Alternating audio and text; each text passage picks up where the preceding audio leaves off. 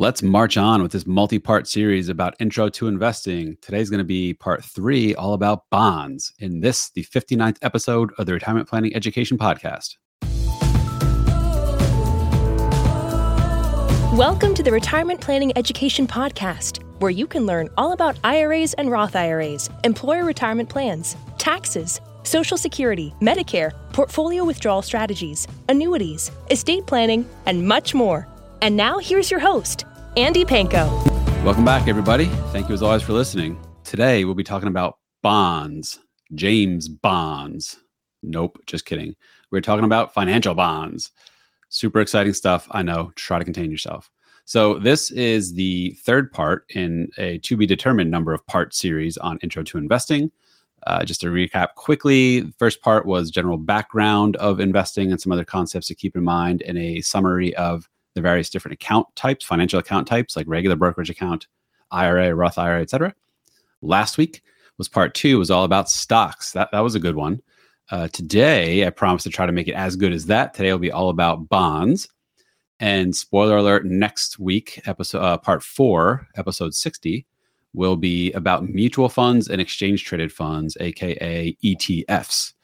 Beyond that, still not entirely sure what what uh, structure I'm going to do. One, I, I, just decided today. One, I'm going to do will be about a sort of capstone tie it all together. Uh, now that you learned about individual specific things, background, stocks, bonds, mutual funds, try to try to do like a capstone episode that pulls it all together and is something along the lines of uh, how, how to create a portfolio, you know, how, how to um, literally pull it all together. So anyway, I haven't thought much beyond that, but uh, so I don't have a name or outline, but um, that that'll definitely be a good one. So let's get in it with bonds. Uh, need to do a disclaimer, additional disclaimer above and beyond the one at the end of this podcast, uh, since we are talking about investing. This uh, this whole series, this pod, anything I say is is definitely not investing advice. It is not a recommendation to buy or sell anything. It is not a recommendation to hold something. Uh, it is simply helpful hints, education, and guidance. General education. Um, I try to avoid making any reference or mention to any specific securities, or if I do, just again know this. This is definitely not any sort of recommendation to buy, sell, hold, trade, whatever.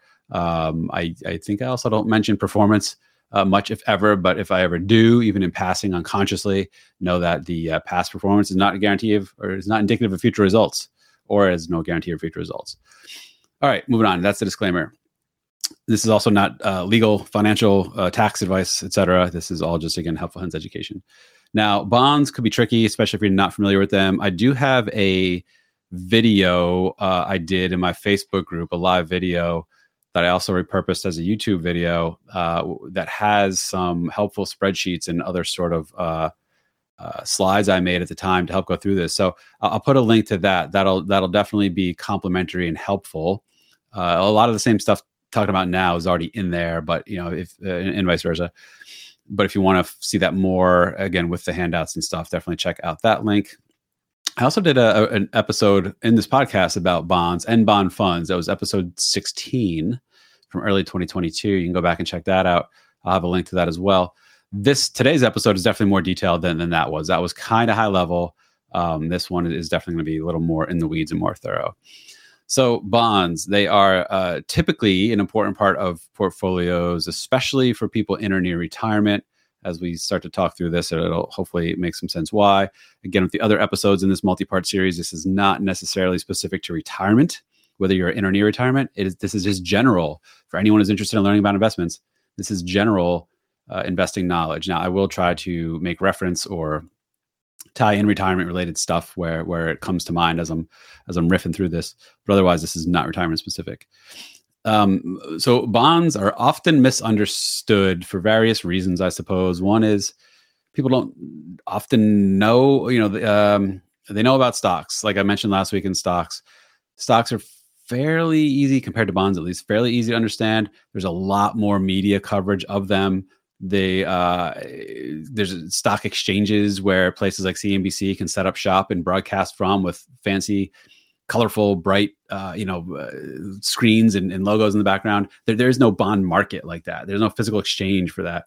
So you, you can't quite hoist up and, and make uh, lots of you know clickbait um, video and, and, and whatever. Plus, the price swings of bonds aren't going to be as large as as stocks in, in almost uh, in, in many in most cases, and you'll you'll see why as we go through this. So it's it's not doesn't make nearly as juicy a story to talk about bonds as it does stocks, which is part of the reason why, in my opinion, they're not as understood. Plus, for as simple as they are on the surface, they, they do do get fairly technical at times, which is probably another reason why they're not quite uh, well understood. So hopefully, I will um, clear a lot of this up for you all as as we get going.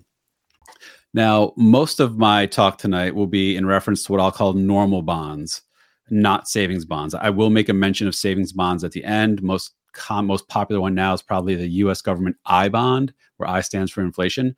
I will make mention of that at the end. Otherwise, between now and then, I'm not talking about savings bonds. Those are their own special animals. I'm talking about what I'll call normal bonds, and I'll explain what I mean by that. So, a bond is ultimately nothing more than an IOU from or a loan to a borrower. It's an IOU saying that the borrower has borrowed money from you and agrees to pay you back. Uh, they, they will pay you back that money and they'll pay you back interest along the way. That's it at a super high level. Also, these bonds are tradable. Even though you're not the one necessarily, uh, well, you're probably not in most cases, you're not the one who, who initially lent the money to the borrower um, you are the one who bought from that initial lender. You bought the right to receive the repayment of the principal and the interest payments from the borrower. So bonds are tradable. There's a market to buy and sell the right to receive the uh, repayment of principal and interest payments. That's a bond in, in a nutshell. So, some quick terminology the amount borrowed is called the principal. It's also called the face value or par value of the bond and that's um, you know how much will be repaid when the bond matures or expires. So maturity date is the next term. That is literally that. It, it's how long this bond's life is. At the end of its maturity date, the principal or face or par value will be paid to whoever owns the bond at the time. There's also interest along the way, as I said. The uh, interest in the U.S. at least is generally paid twice a year, every six months. Uh, so there's an interest rate on the bond. That interest rate is also is also called a coupon rate or it's coupon interest, and I'll explain why it's called coupon in a bit. And then again, the, the principal is uh, is what what's repaid at the end. So this will all make more sense as, as I walk through in more detail these these different uh, features or parts of a bond. So who who issues bonds? Uh, it could, could be a lot of things. It could be governments, you know, national federal governments. It could be uh, corporations. It could be municipalities, which are state and local governments. Could be your state. Could be your town. Could be a local school district. Uh, things like that. Could be in uh, municipal, you know, local organization, public organization that uh, exists to uh, build and, and, and maintain infrastructure in, in your in your town or your state or whatever like that. Now, beyond the scope of this um, this particular episode, there's also mortgage-backed securities, which are bonds. These get quite technical, but basically, it's a bond that's uh, buys a bunch of mortgages, outstanding mortgage loans from people, pools them up, uses the cash flows from those mortgages to repay people who own the bond. So again, quite technical. Uh, I'll leave that for another day, but that just want to bring bring up that that's at least another type of bond. So why issue bonds? What do they do? Well, it's a it's a way to raise capital, you know, to raise money to do stuff with. Um, just like last week, remember we talked about equities. Equity is a when when a company is growing, it's privately owned, it, it wants or needs to expand it can raise capital, can raise money by selling off some of its ownership. You know, the, the current people who own it can sell it off to the public. And in the process of giving up some of their ownership, they get cat. The company gets cash in return, um, and, and the company can can do stuff with that. So that's uh, that, that's that's permanent equity. Uh, that's equity, which is a source of permanent capital. Whereas bonds or debt are not. It, it, it's a loan. It, it's you borrow money for a certain length of time, generally one year, five year, ten years, thirty years you borrow the money, you pay off interest, you, you, you pay the bond back at the end of its maturity, and that's it. Bond's over. So it is not permanent capital like uh, like equity is. So what, what, do you do with this money? Well, you can do lots of things with it. Any any time a company or a government or a municipality needs money to do something, it can it can raise equity. Well, uh, you know, uh, governments can't raise equity, but like corporations can. Um, but uh, they, they can they can raise debt. They can issue bonds to borrow money to fund programs like the U.S. Treasury, for example, is one of the largest borrowers in the world. Can uh, it, issues bonds to raise money to pay for government programs and to pay for the day-to-day operations of the government. Or if you're a corporation, you can issue a bond to raise money to, to build a new factory or facility, or you're trying to beef up and, and expand your research and development program, and it's going to cost a lot of money. You can do that with a bond, for example, to uh, to borrow money to eventually, uh, hopefully, put it to good use and make more, you know, ultimately make more profit from from the, that utilization than it'll cost you to pay interest on on this bond. So that's that's who issues them. That's why they issue them at a, at a high level.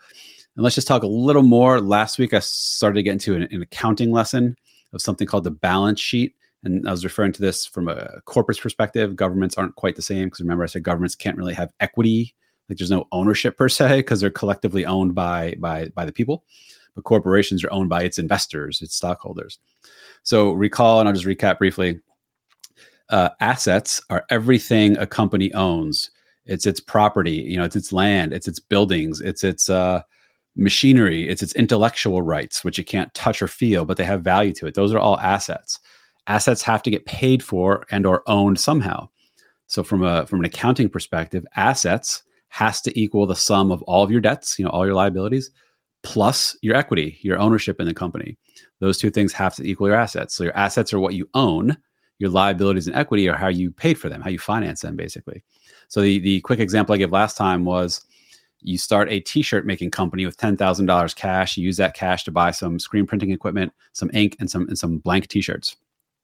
You now have as of then you have equity of $10,000. You have $10,000 worth of assets, that's your machinery, shirts and ink, and it's owned outright from the $10,000 of ownership of equity you put in. There's not any debt, so there's no liabilities here.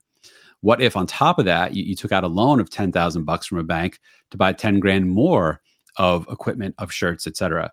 Now you have $20,000 of assets, and that has to equal on the other side of the equation 20. And it does. It's $10,000 of outstanding debt you now have, plus your original $10,000 of equity. So, whereas last week's episode, we talked all about the equity portion of that, that right side of that formula. Today, we're talking about the liability portion of, of that right side of that formula. So, slightly technical, but um, I just thought for some of you at least it may make sense to think about this especially those who have an accounting background you'll be like oh yeah i get it um, just like the in our example the equity could be sold off to the public uh, you can also the, the the debt can be sold to the public um, you can you can raise debt. You can you know you can get a loan from a bank where it's private. You just pay the bank back. Or as we're talking about today you can raise debt. You can raise money through a bond where they uh, you know the ultimate payments of that bond can be bought and or the right to receive those payments i should say can be bought and sold freely in the market. That, that's what a bond is. Big, another big difference stock has no stated end date or maturity like we talked about last week. Uh, stock lasts as long as the company does. If and when the company ever gets sold um, ceases to exist goes bankrupt then it sort of goes away like tesla for example tesla was a publicly traded company its stock was out there in the world for you, me, and anyone else to buy and sell freely. Well, Elon Musk bought the company. In effect, he bought all the outstanding shares of Tesla that everyone in the world owned. He paid for it, bought it outright, took it all private. And, and, and once he did that, I forget what the effective date was. Uh, I, think, I want to say it was August. I could be wrong. Uh, maybe well, whatever. It doesn't matter. Uh, once he did that, those those shares, those public shares, ceased to exist. Everyone who owned them got cashed out for them. Done. It's over. So stock can eventually end, but uh, you know, outside of that, it lasts as long as the company does. Um, so stock doesn't really have a have a you know expiration date. Bonds definitely do. Uh, bonds, uh, like I said, have a stated maturity anywhere from you know weeks to typically thirty years. There are some exceptions.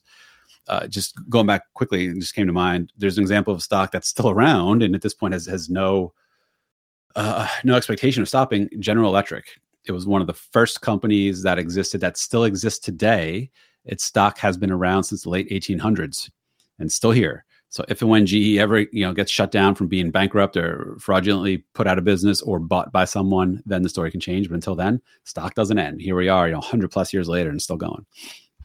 All right, let's talk more about the components of a bond.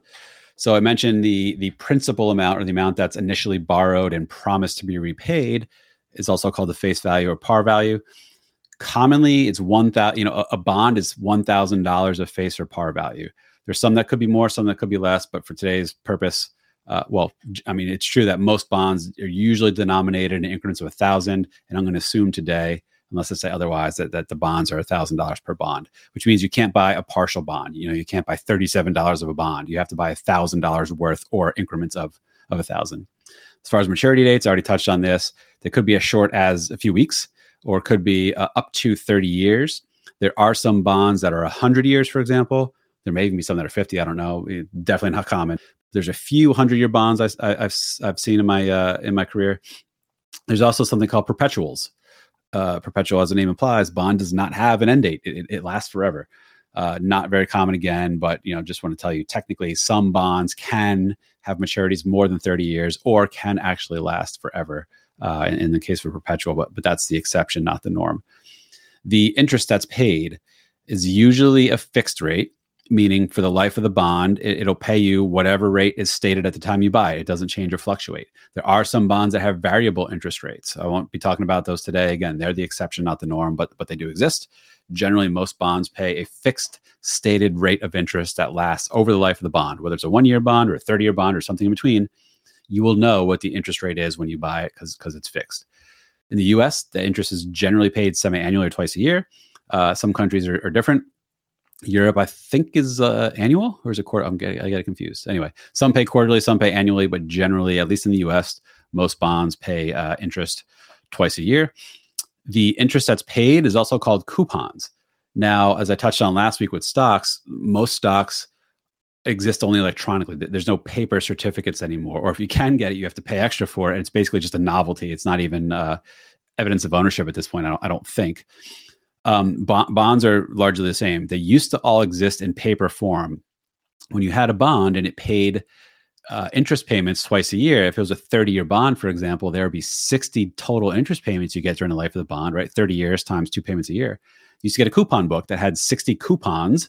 You would literally rip out and mail into the company or take to a bank to evidence your ownership of it and that you're due the receipt of this coupon, they would then pay you that.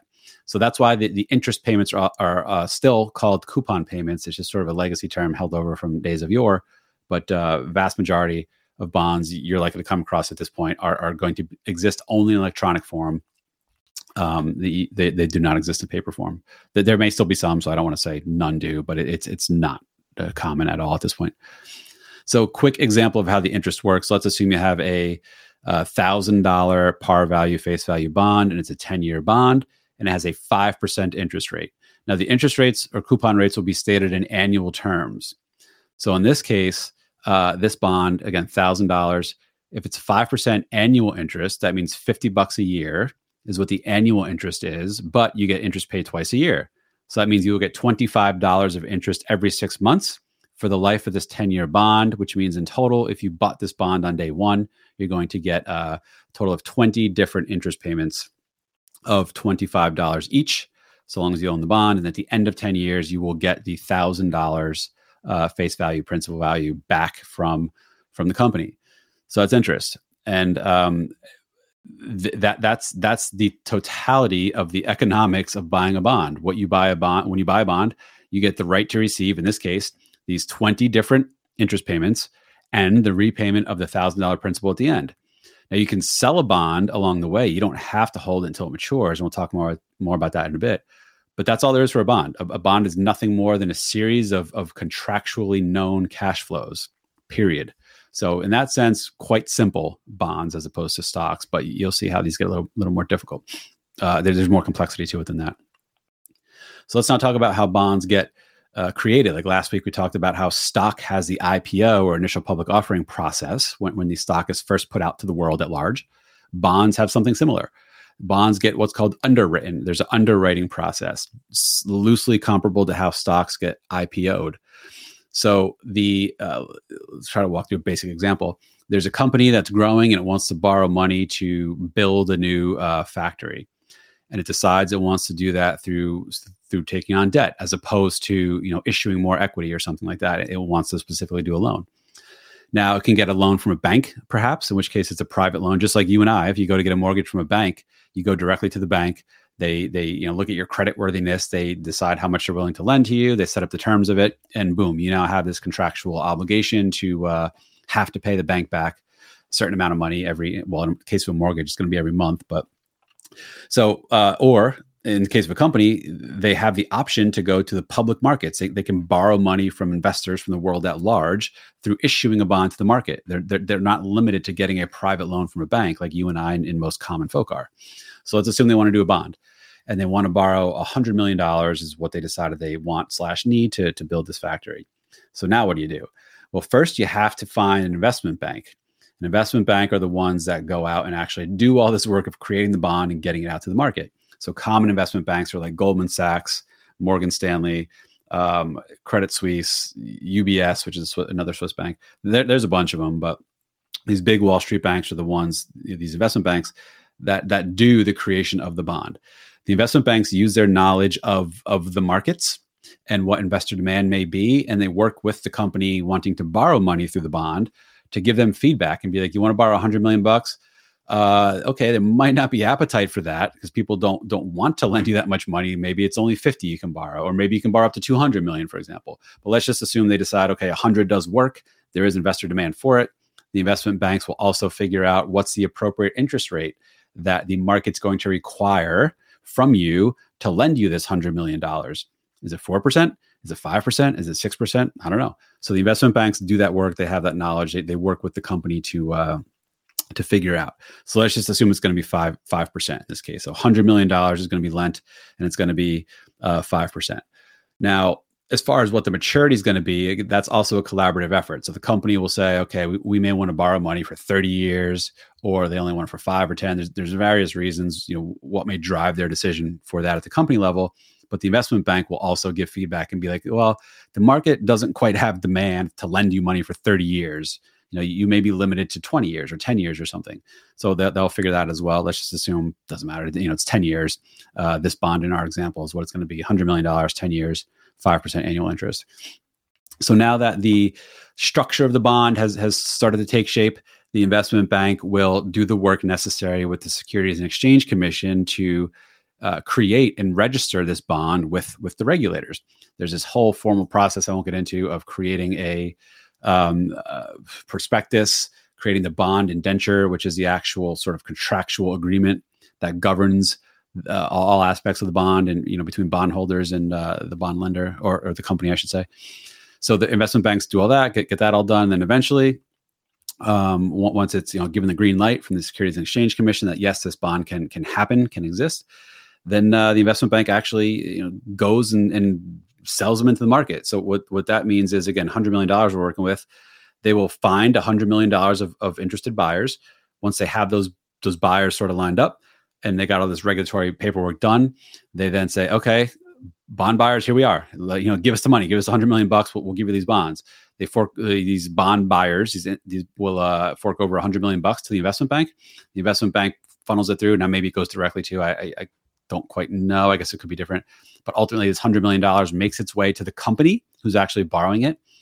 And then uh, in return, all those people who, who bought these bonds now have these bonds in their possession. They got these electronic receipts that say, hey, I'm entitled to this 5% annual interest. And then, you know, $1,000 per bond repayment at the end in 10 years. That's a bond. Now, the the borrowing company doesn't actually get $100 million. There's going to be fees associated with paying the investment bank for the work that it did uh it's, it's, i don't know it depends. It's a few per, up to a few percent generally is what the investment banks take. So let's just assume it's 2% fee uh, on 100 million dollars. That means they'd have to pay 2 million bucks to the investment banks for, for the work in underwriting the bond. So the company only gets 98 million dollars into its coffers yet ultimately has to pay back you know 100 million plus interest along the way. Uh, that's anyway that's just a fee for service for working with the investment banks. Um, that's it. So so now the, the bonds are out there. Now typically the uh, well not t- I can't say typically but often the investment banks will uh, use their own money to buy these bonds. Like they'll, they'll pay out of pocket for these 100 million bucks of, of worth of bonds. They then flip them they turn around and sell them uh, into the market to other buyers to the big brokerages to retail customers to whomever um, or in some cases, the ultimate end users, the end buyers, could be directly buying them from the company without the investment banks first buying them. It, it, really all depends. There's no one way these things have to be done. But ultimately, generally speaking, the investment banks they don't want to buy these and hold them as their own investments. They buy them purely to turn around and flip them into the market. Um, and ideally make make a little bit of money in the process. Uh, you know, they can buy them at one price and sell them at slightly higher uh, into the market. That's another way in which investment banks could, in effect, get compensated for for their services in uh, in underwriting these bonds. So, some quick terminology: the the uh, primary market is when the bonds are first sold to the first buyers, be it the investment banks buying it or the end uh, end investors buying it. Whoever buys them first from the company, that's the primary market then they can be sold to others. You don't have to hold a bond to maturity. You, you, can sell it freely into the market. That's called the secondary market. You know, once the primary purchasers sell them to someone else, that's called the secondary market. So, speaking of, uh, let's talk quickly about how to buy bonds. Again, these are just what I'll call normal bonds for now. These are not savings bonds like U.S. Treasury I bonds. You may be like, well, that's not how you buy bonds. What are you talking about? That that's later on. This is just these sort of normal non-savings bonds I'm talking about. So, unlike stocks, where I talked about last week, bonds, the vast majority of them do not trade through an organized formal exchange. There are some, it's not common though. Um, I've never actually saw an exchange traded bond, but but they do exist. I've been told. Bonds are another OTC or over the counter product. We talked about that term briefly last week in, in, in the stock episode meaning there's no exchange it's just it's directly bought and sold between users between brokers through a series of computers or phones or chat systems um, that's how you buy. It's just like, hey, you got this bond, cool. I want to buy it. I'll give you, you know, what's the price? Ninety five dollars, done, cool, whatever. That's how you buy a bond. It's all it's all an electronic process. Now, as far as you, the you know ultimate retail investor, just like stocks, you buy bonds into a various uh, one of multiple account types. You can have a normal brokerage account in which you can buy bonds. You can have an IRA, a Roth IRA in which you can buy bonds. You can have a health savings account, you know, HSA uh, in which you can you can buy bonds potentially. So I won't go too in depth into the account types. Again, just know that you need this electronic um, uh, account at a financial custodian that's able to hold financial assets like stocks or bonds. That's where you would buy bonds uh, into generally. So you have an account somewhere, and then how you actually buy them. Kind of similar to how you buy stocks, but a little more manual and a little more going on behind the scenes. So, when you buy a stock in your brokerage account, there's probably a trading page that you log into your brokerage website and say, you know, put in the ticker you want, put in the number of shares. Is it a buy or to sell? Click done, and, and that's it. Now, many brokers do have a process like that for buying bonds. You can screen through and pick the particular bond or bonds you want. It'll give you uh, a price quote. Here's how much it's going to be. You put in the number of bonds you want, et cetera, and and you get them. Now, some brokers, their their uh, electronic interface may not be that um, simple and easy to use as it is stocks, in which case you may want to call up your uh, broker, your custodian, and, and, say, hey, I want to buy a bond. Um, can you do it for me? In which case, yes, there will be a voice, you know, a real life person. I'll take the order for you. Either way, there's going to be uh, almost certainly some sort of fee or commission. Unlike with stocks, like I talked about last week, the vast majority of, of brokerage accounts, especially for retail investors, uh, don't charge any sort of per trade fee or commission at this point. The, the, most of them abolished those fees uh, in 2020, 2019, I want to say, give or take. Bonds, very different. Uh, almost certainly there will be some some bond fee. Maybe it's relatively nominal, like you know a one dollar fee per bond. Where again, one bond is usually one thousand dollars of face value, and it may be subject to some minimum, like you know one one dollar fee per bond, subject to a minimum commission of ten, you know maximum of whatever uh, there's possibly that. That's if you buy them, you know, electronically directly yourself. If you call up and speak to a voice broker, expect there to be a larger fee. You know, maybe it's 50 bucks. I, I don't know. Every broker's gonna be a little different. But point is that there will almost certainly be some sort of fee to buy or sell a bond, whereas there's usually not with uh, um, buying or selling a, a stock.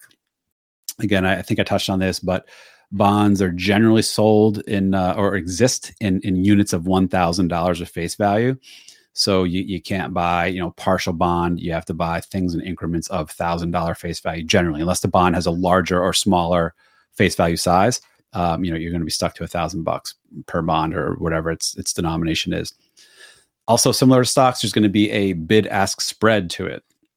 This is simply when you buy this bond, you're ultimately buying it from some other broker. Um, or, your broker itself. But they make money partly in addition to the trading fees that they charge you, like the dollar per bond. I gave my example. There's also a bid ask spread, meaning the prices at which the, the dealers, the brokers buy and sell are going to be slightly different.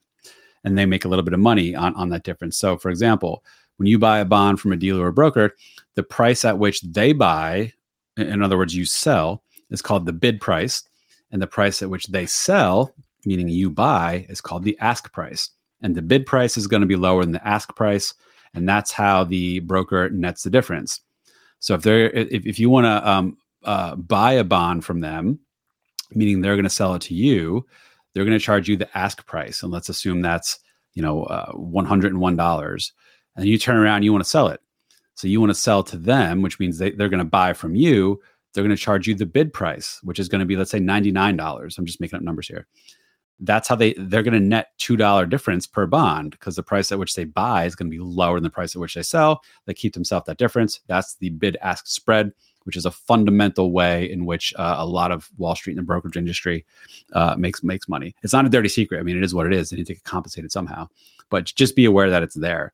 If you buy a bond and immediately turn around and sell it, you're almost certainly going to lose money because there's going to be a bid ask spread where the price at which you sell it for is going to be slightly lower than the price at which you paid for it.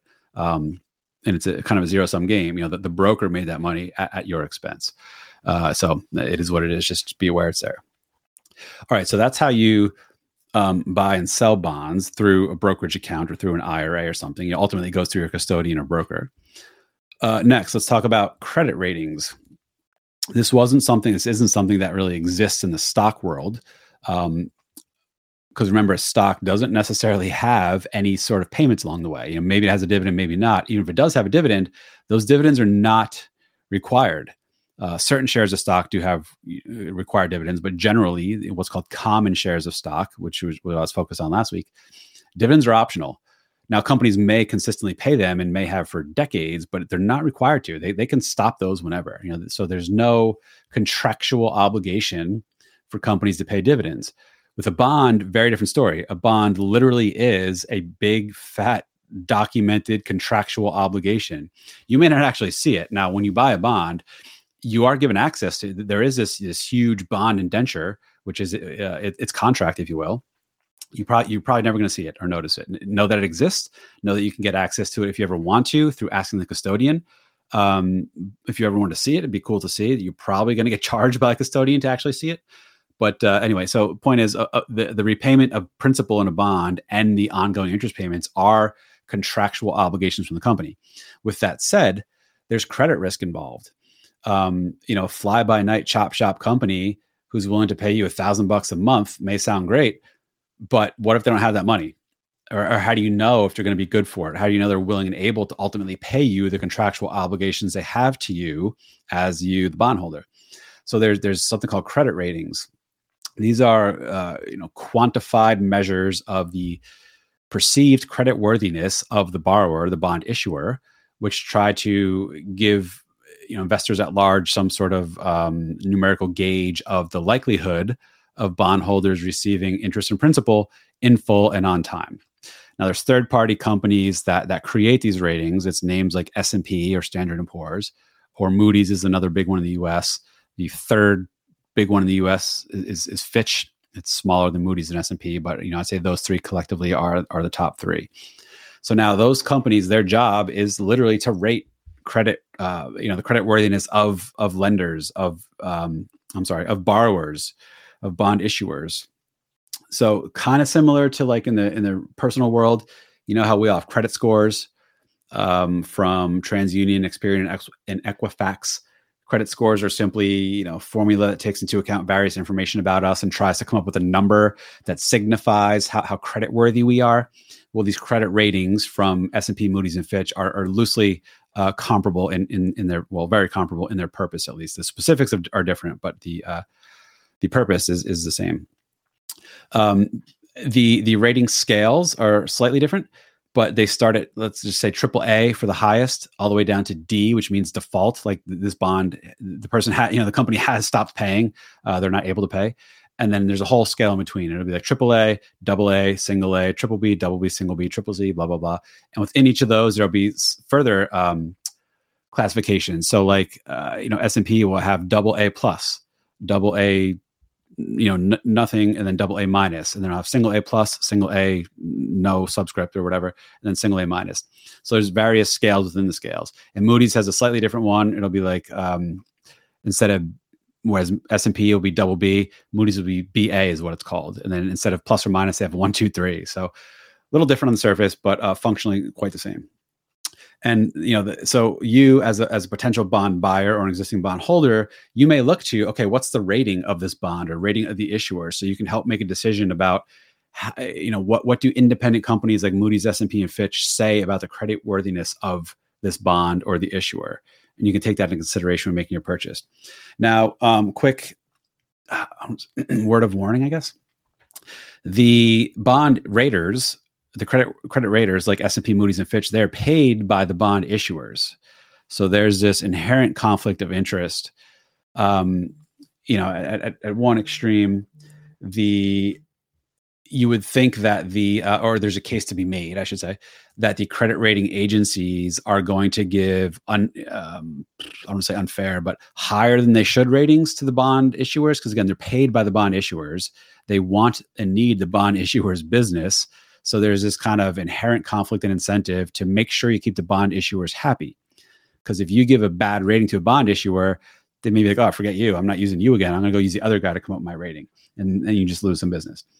Now, in theory, they're supposed to be completely independent and um, you know forthcoming and honest in their ratings and shouldn't be tainted by the hand that feeds them. But in reality, who knows? Now, going back to the mortgage, the credit crisis, the financial crisis of 2008, 2009, lots of people were to blame. Uh, you know, everyone, including you and I, consumers as a whole. But um, there's lots of blowback about the credit rating agencies that gave what ultimately ended up being crazy high, unrealistically high uh, ratings to a lot of these uh, junk securities that ultimately collapsed, these mortgage-backed securities. And people looked at the rating agency like, how could you possibly have rated that that high? It was nothing but garbage. You know, it was, it was dog food wrapped up in a, in a garbage bag. So uh, anyway, I'm, I'm, not pointing fingers, but there is widely to be, to have to believe to have been some conflict in interest with the rating agencies giving unnecessarily high ratings to the uh, issuers that paid them. So anyway, keep that in mind. Um, now, frankly, even if it is a bit of a flawed model, I don't know how you're going to do better. I mean, you can do your own diligence and research of companies, and a lot of people do. And that was one of my jobs professionally was to try to rate uh, the the uh, people to whom we lent money in one of my jobs. But as a retail person, you're, you're almost certainly not going to have access to the same um, uh, information as the professional agencies, you know, access to the managers to talk to them about futures of the company, stuff like that. But anyway, I'll, I'll, I'll stop there about credit agencies. I can talk about that for a while, but uh, I just wanted to recap what they are at a high level. Uh, some other terms related to that. There's something called investment grade bonds.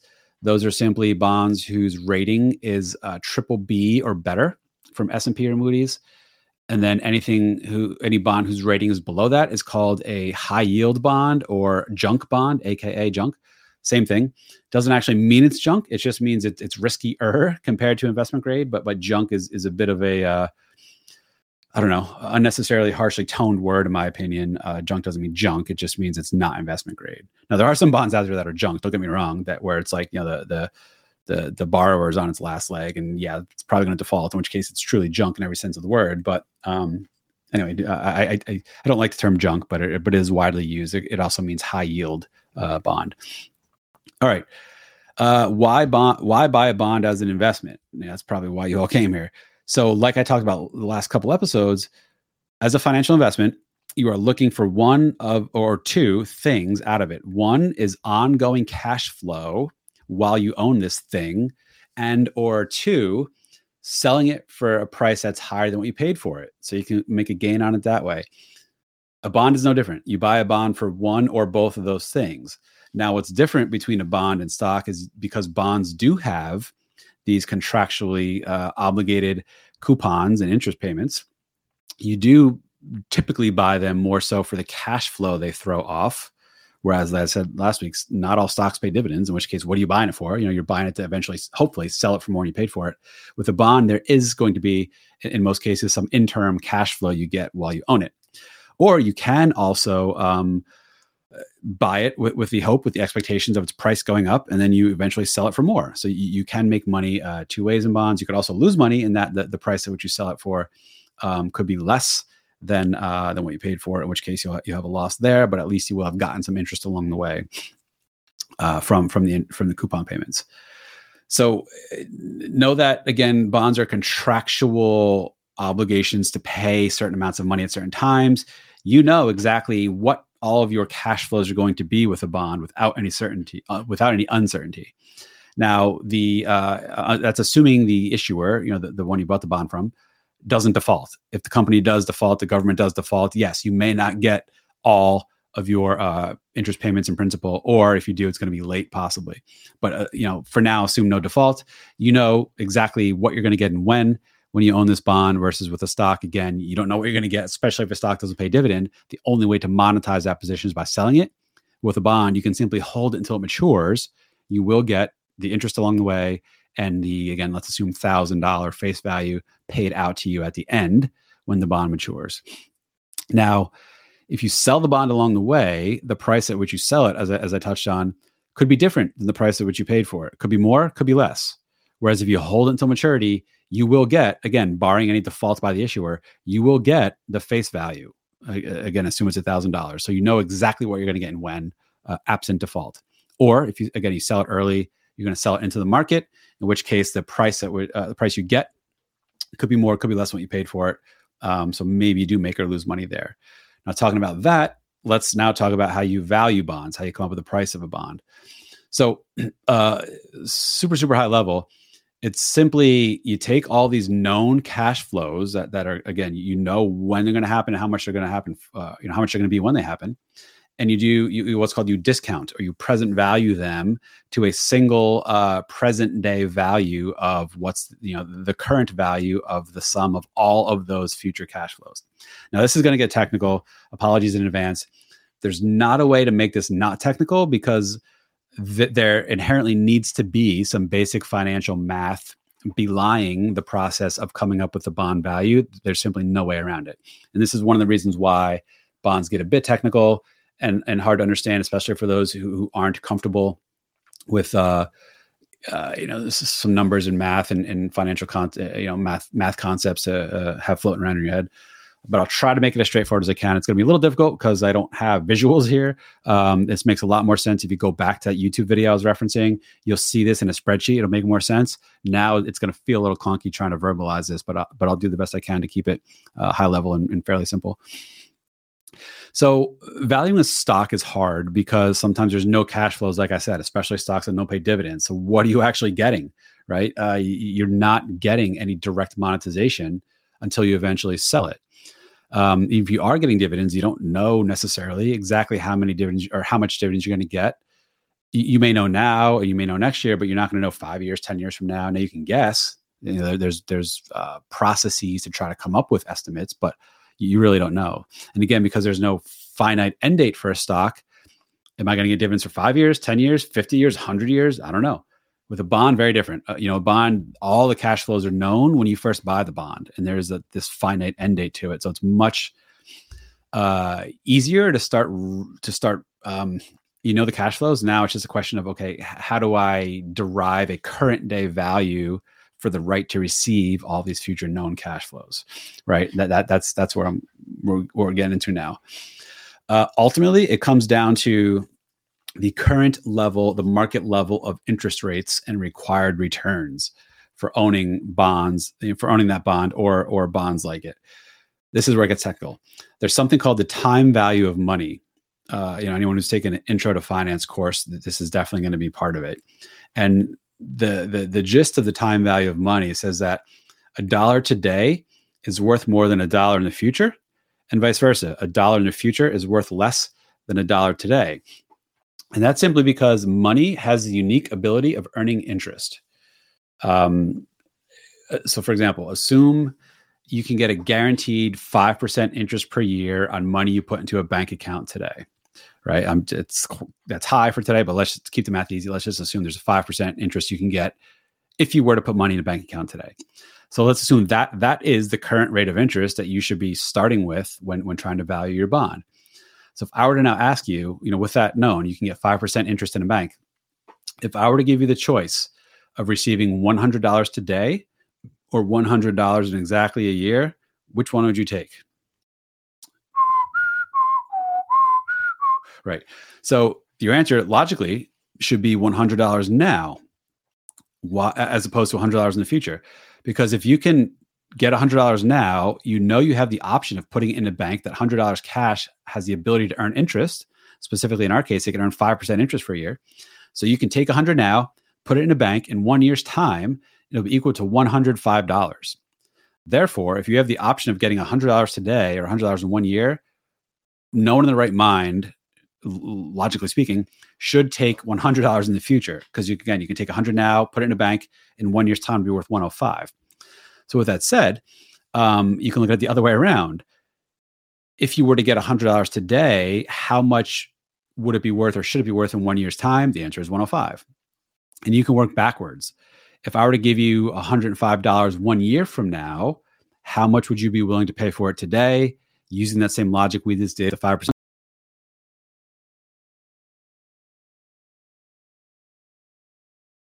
five in the future and vice versa at an interest rate of 5%. Now it's a little different. What if interest rates were only 4%, right? Then $100 today should be worth $104 in the future because you can get $100, park it in the bank account, get four bucks of interest during the year, such that one year's time, it's worth 104. So now you can flip it. If I were to give you the option of, okay, do you want $104 in the future or $100 today? What would you say? Well, you say, well, if the interest rate is 4%, then they're equal right? Because $100 today can grow to 104 in the future. Then again, you can look at that backwards. 104 in the future is worth $100 today because the interest rate is 4%. That makes sense?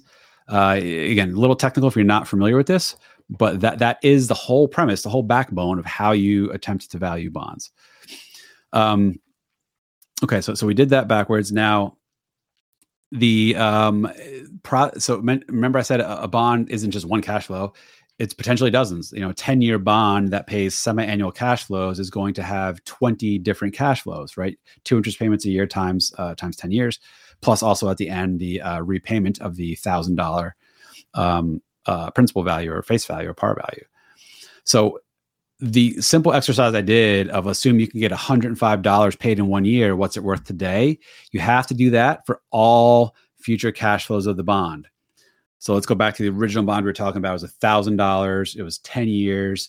It was five percent annual interest, which means uh, two and a half percent interest twice a year. So the cash flows of that bond are you're going to get twenty five dollars in interest twice a year for ten years. So that's uh, that's what twenty total payments of twenty five dollars, and also a thousand dollar face value repayment at the end. So you have to do this time value of money financial math. You have to figure out what's the appropriate interest rate that's going to apply for this coupon I'm going to receive in six months, and this one I'm going to receive in one year, and this one I'm going to receive in 18 months, and this next one in 24 months, this next one in 30 months, etc. You have to figure out the appropriate rate that applies to each of those different lengths of time, and then use this time value of money concept to convert these known future payments, again, the $25 uh, every two uh, every six months plus a thousand dollars at the end you have to discount them back to a present day equivalent using again the applicable interest rate for that for that length of time. And then after you do that for all these uh, 20 different cash flows well technically 21 cash flows when you add in the principal repayment uh, you get the the present value of each of those 20 or 21 sum them up that's the price of the bond period. Simple right? No um, I mean, it is simple if you uh, simpler if you see it in the spreadsheet again. So definitely check out that the link to the YouTube video. I uh, I'm going to reference in the notes of the show. But th- that that's it in a nutshell. That's how you come up with the price of a bond. You take all the known future cash flows. You use the time value of money financial math concept to come up with a present day value of each of those using the current level of interest rates. Sum up all those present values for all the cash flows. That's the value of the bond. That, in theory, is what the price should be. That's what you should be willing to uh, to uh, to pay for the bond. Uh, makes sense so far? Hopefully, still with me. So, I probably should do. I, I want to give a quick example some actual numbers. This will definitely be clunky. This is better to see visual, but hopefully, it'll it'll it's important for this next concept I want to talk about the relationship between change in bond price and interest rate changes. So let's um, bear with me, you know, uh, appease me here as I go through this example. Hopefully, it's not too painful. Here's an example. There's a bond that has two years left, and let's just assume it pays interest annually. Uh, I'm going to assume it's only a hundred dollar bond as opposed to a thousand. Just keep the math that much simpler. So uh, it's a five percent interest bond. So you're going to receive uh, five dollars in interest this year, five dollars in interest next year, And also next year, you're going to receive back the $100 of uh, principal value in the bond, such that in two years, you're, you're getting $105 back total. Again, the $5 uh, final coupon plus the $100 uh, principal repayment. How much would you be willing to pay for that bond, which is really just these two cash flows? Now, at one extreme, it can't be more than $110. There's no logical reason it would. At most, your economics in this bond are you're going to get $5 in one year plus another 105 in two years. Add those up, that's $110 total. There's no logical reason anyone would be willing to pay more than the simple sum of the remaining cash flows because that's it. That's a maximum you can get economically from this bond. So the price has to be capped at 110 there's no feasible logical reason to pay more. Well, I guess if interest rates are negative, but let's let's not let's not go there. So anyway, so the maximum value of this bond can't be more than $110. It needs to be something less than, but how much less? And this is where again that function of interest rates come in. So let's assume the market level of interest rates is 5%, meaning if you were to take money today, put it in a bank, you can earn 5% for one year or even two years. I'm going to assume to keep the math easy. How much is how much is, is this bond worth? So your first cash flow, the uh, you're going to receive five dollars interest in one year time at a five percent assumed interest rate. You know that you can earn five percent interest today. That would be equal to four dollars and seventy six cents today. Now, if you want to work at that backwards, you take four dollars and seventy six cents, add five percent to it.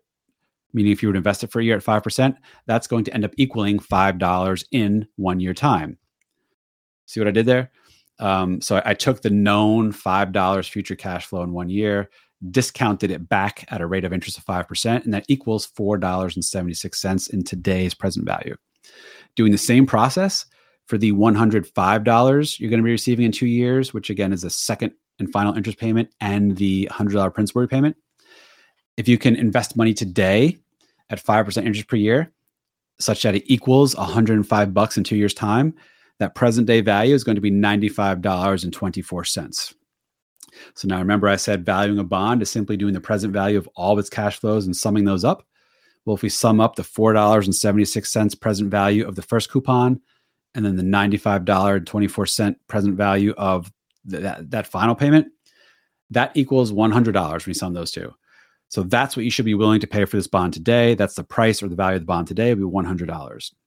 Now, with that example in mind, what if the market level of interest were to decline? What if the market level of interest is now 4% per year, not 5%? You're still going to have the same cash flows. You know, again, it's a 5% coupon bond with a $100 principal repayment. So in one year, you're getting five bucks. And in two years, you're getting 105 bucks back. Now you're only discounting them at 4% interest. Or in other words, how much money would it take today at 4% interest to, to grow to $5 in one year time and $105 in two years' time. Well, at 4% interest, the math is going to be that that that first coupon payment has a present value of $4.81, whereas it was $4.76 before. So again, $4.81 invested for a year at 4% is going to equal $5. And that second payment has a present value of uh, $97.08, whereas before it was $95.24. Uh, so now if you sum up the present value of the first and second payments, you get uh what do you get? You, get uh 95 where'd it go? Had it here. Uh, why did I not add these up? Oh, I'm sorry. It's $101.89. So let's let's pause there for a moment. When the market level of interest was 5%, the bond was worth $100. That was a previous example I just gave. If the market level of interest drops to 4%, the, the present value of this bond, the price of the bond is now $101.89 The price just went up. That's important to know. As interest rates go down, the price of the bond goes up, and vice versa. I have another example to show that, or maybe I won't get into it because it's kind of kind of thick. But um, as interest rates go up, price of a bond goes down. Why is that? You have to visualize and, and understand this time value of money concept. A smaller level of interest means it takes more money today at that smaller level of interest to grow to some certain amount in the future. That makes sense. Hopefully, the the numbers I gave made sense. That's why I did it. I, I know it's not good to give numerical examples in audio format, but, but I thought it was important to, to get those numbers in front of you just to try to make some sense of this relationship, this inverse relationship between bonds and interest rates or bond prices and interest rates. As market level of interest rates goes down, bond price goes up, and uh, and vice versa. Um, I'll spare you the number. The other the other example was what if in, the market level of interest was six percent? Then what happens to the price of the bond? Well, the price drops. It goes down from 100 originally to now $98.17. Um, the math belying that, you know, definitely check out that YouTube video I'll link to. That that that'll make it come to life much more because you can see it in spreadsheet form. Uh, I don't want to further belabor this here because it's not ideal to do through through podcast format. Um, so anyway, just that's a huge takeaway. As market level of interest goes up, bond prices go down, and vice versa. As market level interest goes down, bond prices go up. That's what happened last year, 2022. Market level of interest rates shot up a lot, which means bonds and you know bond prices went down a lot. Uh, so far this year, they they sort of uh, reversed a little bit. In 2019, 2020 was the opposite. Interest rates went down a lot so prices of bonds went up substantially across those two years, uh, whereas you know they gave it all back last year. So anyway, now the the price of a bond and the price change of a bond only really matters if you're if you don't plan on holding the bond until maturity. Because remember, a bond is a contractual obligation to pay you known amounts of, of interest and known amounts of principal repayments at certain times, at, at known times. So if you hold the bond till it matures, you will get those known amounts of money. Again, barring the uh, issuer defaulting and not being able to pay you, you know what you're going to get and when. So along the way, I don't say it doesn't matter, but if you don't plan on selling the bond, the price will move along the way. As the market level of interest goes up and goes down, bond price is going to sway around. But if you're holding it to maturity, eventually you will get your, your interest payments and your you know thousand dollar uh, principal repayment at at the end. So the price change matter in that uh, if you're looking at your broker statements along the way, you'll see the value of the bond move around throughout time. But if you don't sell it, you're not actually locking in that that gain or that loss from the bond price moving, right? You just sit there and keep getting your interest payments and your eventual uh, um, uh, uh, principal repayment. Again, barring default of the issuer, that, that's a different story. So that's that's bond prices. I, there's more I can say about that, but I don't want to get too further in the weeds with it. Definitely check out that video. I'm going to link to. Let's summarize some uh, risks in bonds. The big one is what's called interest rate risk. As I touched on before, when the market level of interest goes up, bond prices go down, and vice versa. Now, there's a phenomenon called uh, duration, which is a measure of how much interest rate risk a bond has, meaning how sensitive is its price movements to changes in interest rates. And all else equal, the longer the maturity of a bond, the higher the duration or the higher the interest rate risk will be. Meaning a 30 year bond versus a one year bond, for example. For a given change in interest rates, a 30 year bond is going to have a much larger change in price than a one year bond will. I don't want to get into why that that video I'm linking to has it more spelled out. That that definitely gets more in the weeds mathematically, which which I'm hesitant to do here. But just realize you know longer the bond is the more uh, the larger its price changes will be for a given change in the market level of uh, of interest rates. So remember i said even if you hold the bond to maturity that the change in price doesn't really matter because you will get the um, coupon and, and principal repayment barring default of the issuer it doesn't mean it's riskless. There's still what's called reinvestment risk meaning so let's assume you have a bond that's old and it's paying like a really high interest rate because rates were high at the time. You hold it till it matures you're like yeah cool you know i'm getting 10% interest on this bond awesome. Well when that bond matures you now get cashed out you get your thousand dollar uh, principal value back. You don't have to do something with it. You, you now have to reinvest it. You are now at the mercy of whatever the current level of interest rates are now to reinvest that bond in. If rates are much lower than they were when you first got the bond that's called reinvestment risk. So it's the risk that you don't know what interest rates will be when your bond eventually matures and you're at the mercy of having to uh, reinvest and do something else with that with that bond. That's reinvestment risk. The other big risk is credit risk. This is remember i said that these are contractual obligations these are debt these are a borrower promising to repay you what if that borrower is not good for it what if they fall on hard times uh, you know somewhere along the way and can't pay you in full or on time that's credit risk as I mentioned before, there are agencies, independent agencies that attempt to um, measure that for, for the benefit of investors at large so they can you know try to form a, uh, meaningful opinion about how, how, risky a company is and whether or not they, they're worth the credit risk. So that's credit risk. And there's also, um, I didn't talk about this at all yet, and it's not that common, but there's also foreign exchange risk. To the extent you own a bond whose uh, principal and or coupon payments are denominated in a currency something other than your home operating currency. So, for example, you here in the U.S., you were to buy a bond issued by a French company where the coupon payments and principal are going to be in euros. You still have the interest rate risk, you still have the credit risk, but now fold into the mix, there's also foreign exchange risk. You're going to get, let's say, 50 euros a year in uh, coupon payments. What if the value of the euro drops relative to dollars along the way, or vice versa? You know, the value of euro goes up relative to dollars.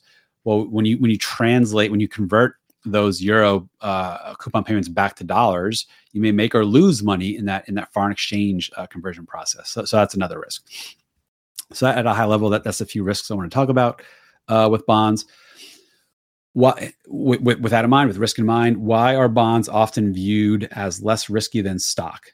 So bonds aren't no risk, um, and last year was it was a clear example of that but bonds are generally less risk D- depending on the bond depending on the stock you're comparing it to bonds are, are generally less risk as a whole and here's why um, worst case scenario we talked about this in the stock example last week if a company ever goes bankrupt what that means is oops you know we have more liabilities than, than we have debt uh, i'm sorry uh, than we have assets or simply they, they let's not even that let's just assume they decide to go out of business for whatever reason um, they close up shop they pay off all their all their uh, you know lenders, anyone they owe money to, they, they pay out first, and then whatever's left, that all gets paid out to the stockholders. You know, that there is the the, the owners of, of the company.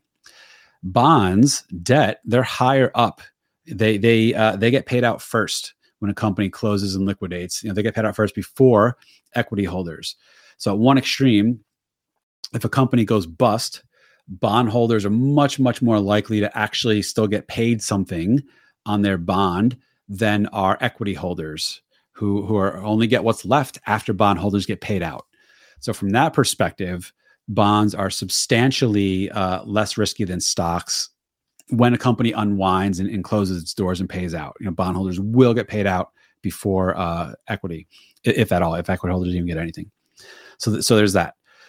There's also the fact that the interest payments in a bond are and the principal repayment are known and contractual requirements uh, as I said before, dividends dividends are completely voluntary in most cases. Now, many companies that pay dividends do pay consistently, and that and that's intentional. But there's no guarantee they can stop anytime if they want or need to. Bonds, you, you don't have a choice. You know, the, the bond uh, issuer, the company doesn't have a choice. They have to pay because their contracts are required to. Now, if they can't, that's a different story. Like if the company goes bust, you know, it falls on really hard times, etc. Then yeah, then they may not be able to pay you in full. They'll have to pay you whatever they can and then again pay whatever's left to the stockholders. But um, po- point is, they they can't voluntarily choose to not pay you, or they can, but they default, so which they wouldn't want. Uh, so anyway, so so there's this contractual known obligation when owning a bond, whereas there's not with a stock. So there's another reason why it's it's it's viewed as less risky. The uh, price movements of, of some bonds, not all bonds, but some bonds, are much more um, well, I guess actually all bonds, the, the price movements are much more range bound than they can be with a stock. A stock can go to zero. You know, if, if a company goes bankrupt and there's nothing left after bondholders get paid out, a stock can and has gone to zero, wiped out completely. So at one extreme, stocks can be priced at zero. You can lose everything. The other extreme, price of a stock can, can, can be in theory infinite. I mean, not actually infinite, but it could be ridiculously high look at the, like um, you know the, the tech bubble of uh, late 90s and, the ridiculous levels of, of prices that many stocks went to.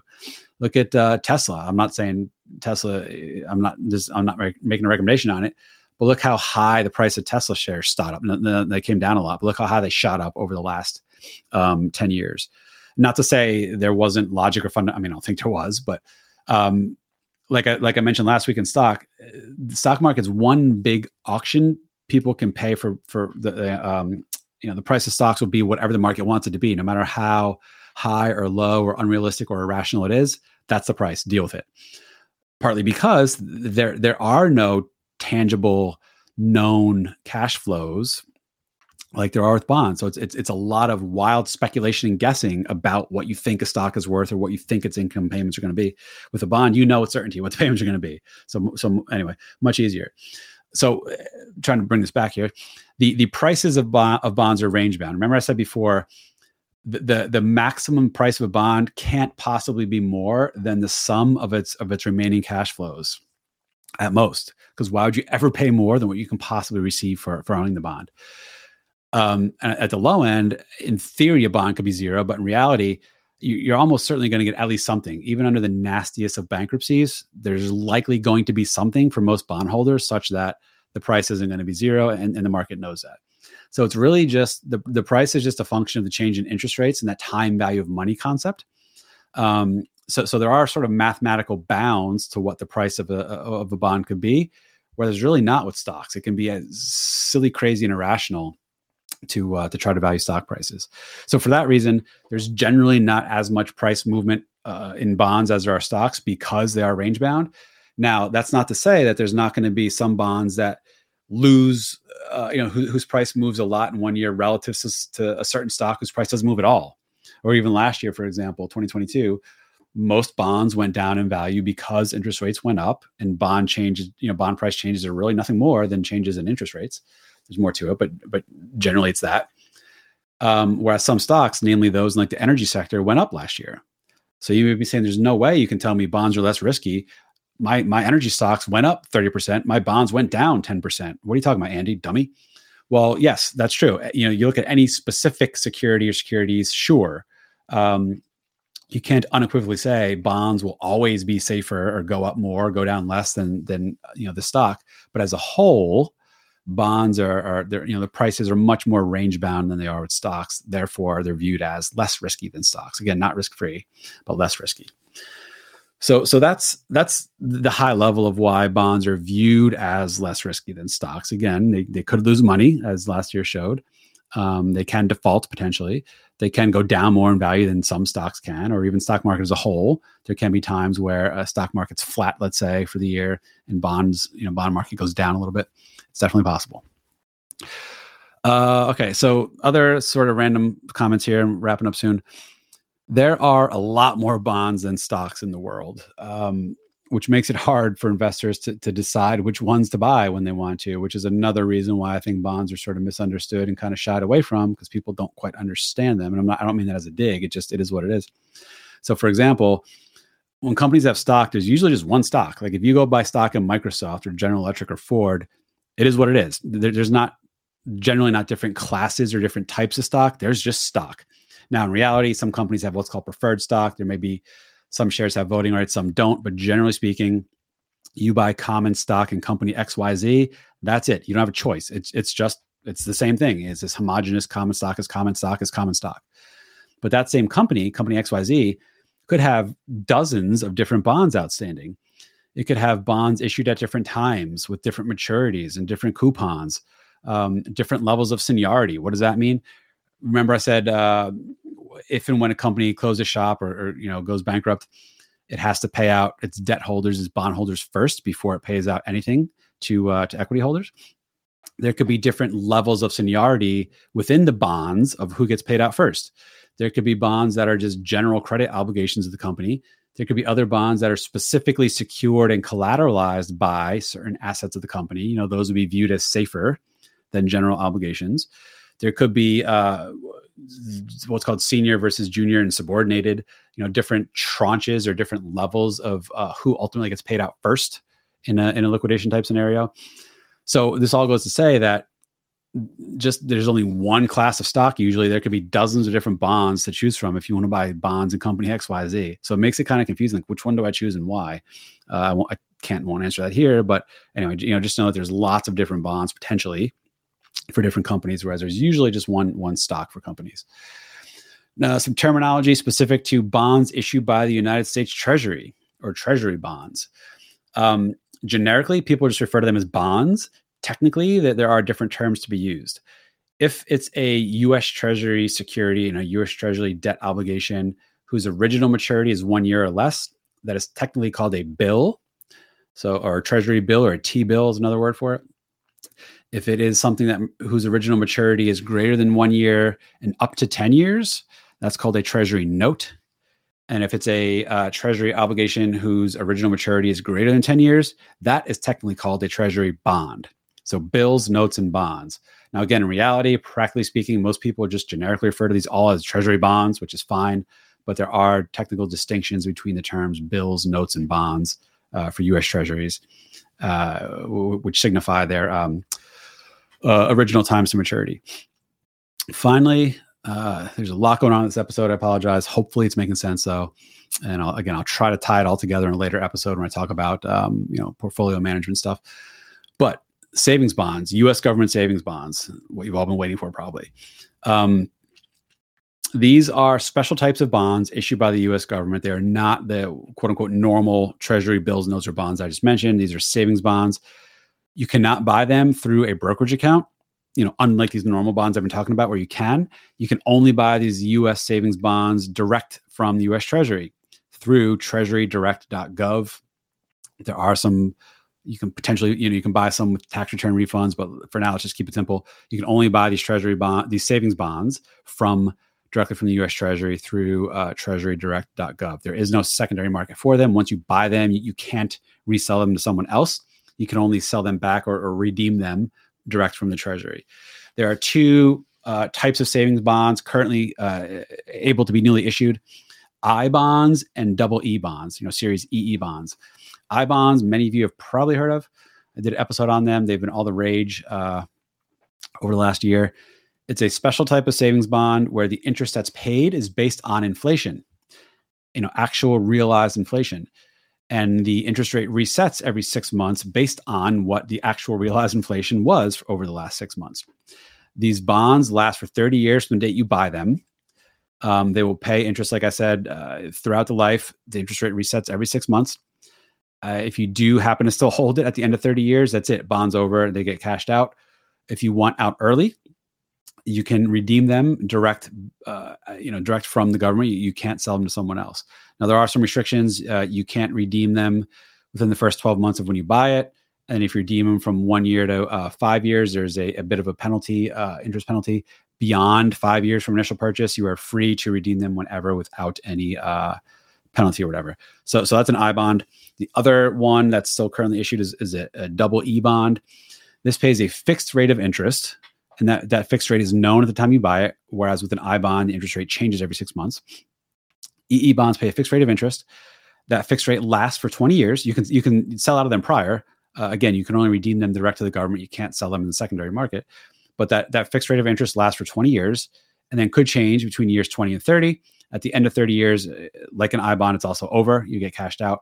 Now, the, the unique spin with these is uh, whatever your fixed rate of interest is for the first 20 years, the the E bond is guaranteed to double in value uh, by the end, you know, at the end of 20 years. So if you do happen to get a low fixed rate of interest now, such that that interest alone won't double the value of the bond over 20 years, the government will top up that that the bond value at the end of 20 years to uh, to get you such that it's doubled. So that's an EE bond. I'll, I'll, I'll stop there with that. So those are special, unique types of bonds. Everything I talked about today is generically called the bond. But as you can see, there's lots of little distinction and nuances between the types and names of bonds within it, such that uh, they, they, can't all be talked about with the same uh, broad stroke brush. Okay, that's it for bonds. You all confused yet? You know, who, who's sleeping? I, I am. I'm, I'm close to sleeping. Uh, hopefully you enjoy this. I, I, know it was clunky. I know there's a lot going on, especially for those who aren't um, that well versed in bonds yet. I apologize for that, but definitely do check out the linked YouTube video. That will make more sense because there's more visuals with that. Uh, I, I, am confident you will, you'll find that valuable. So that's it for this episode. This was uh, part three of my intro to investing. This is also episode 59. Next week, episode 60, part four of my intro to investing is going to be a juicy one. It's going to be all about mutual funds and exchange traded funds or ETFs. Uh, definitely come back for that. I do not yet have that recorded, but uh, I can tell you it'll be good. Um, otherwise, if you like uh, like this podcast, definitely please take a moment to to give it a review on Apple or whatever podcast platform you use to listen to it. That would be greatly appreciated. If you haven't yet checked it out, my new retirementplanningeducation.com website. Uh, I think you'll dig that. Not only are you able to find this podcast there, you will also find links to my YouTube channel uh, of the same name, Retirement Planning Education, my Facebook group, also of the same name, Retirement Planning Education. There's a whole host of freely downloadable documents, checklists, resources that are there for the taking without needing to cough up names or emails to get access. Just click and download. Boom, there you have it. And uh, I'm starting. I already started a blog. There's only one post now from from this month, from January 2023. There will be a, a monthly post going forward, so that'll build out over time.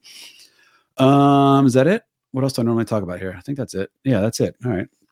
I'm tired. I'm going to bed. Uh, hope you enjoy this and definitely come back next week for my chat about mutual funds and ETF. Thank you as always for listening. I will see you next time. The information discussed in this podcast is only general explanations and education. It is not specific tax, legal, or investment advice. Before considering acting on anything you heard here, first consult with your tax, legal, or investment advisor. Thank you.